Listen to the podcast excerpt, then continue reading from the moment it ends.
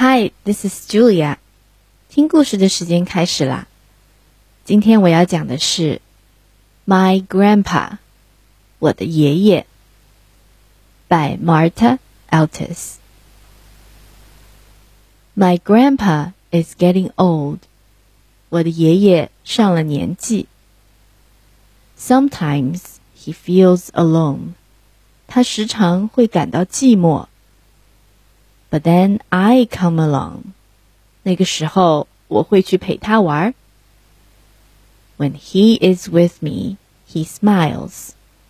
当他和我在一起的时候，他总是露出开心的笑容。When I am with him, I can fly. 当我和他在一起的时候，我感觉自己能够飞翔。At times, he behaves like an old man. 有时候他看上去像个老头子。At times, he's like a child. 有时候他表现的又像个小孩子。Occasionally, he doesn't recognize me. 有些时候他甚至认不出我来。But my hugs can solve it. 可我的拥抱足以化解一切。 Some days I am his eyes. 有时候我是他的眼睛。Some days he is mine. 有时候他是我的眼睛。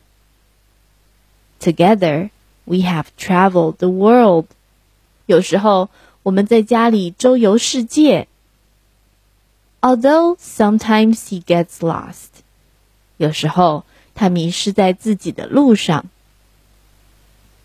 My grandpa is getting old。我的爷爷渐渐老了。But that's how he is。可这就是他，and that's why I love him。我爱着这样的他。The end. Thank you for listening. 谢谢大家的收听。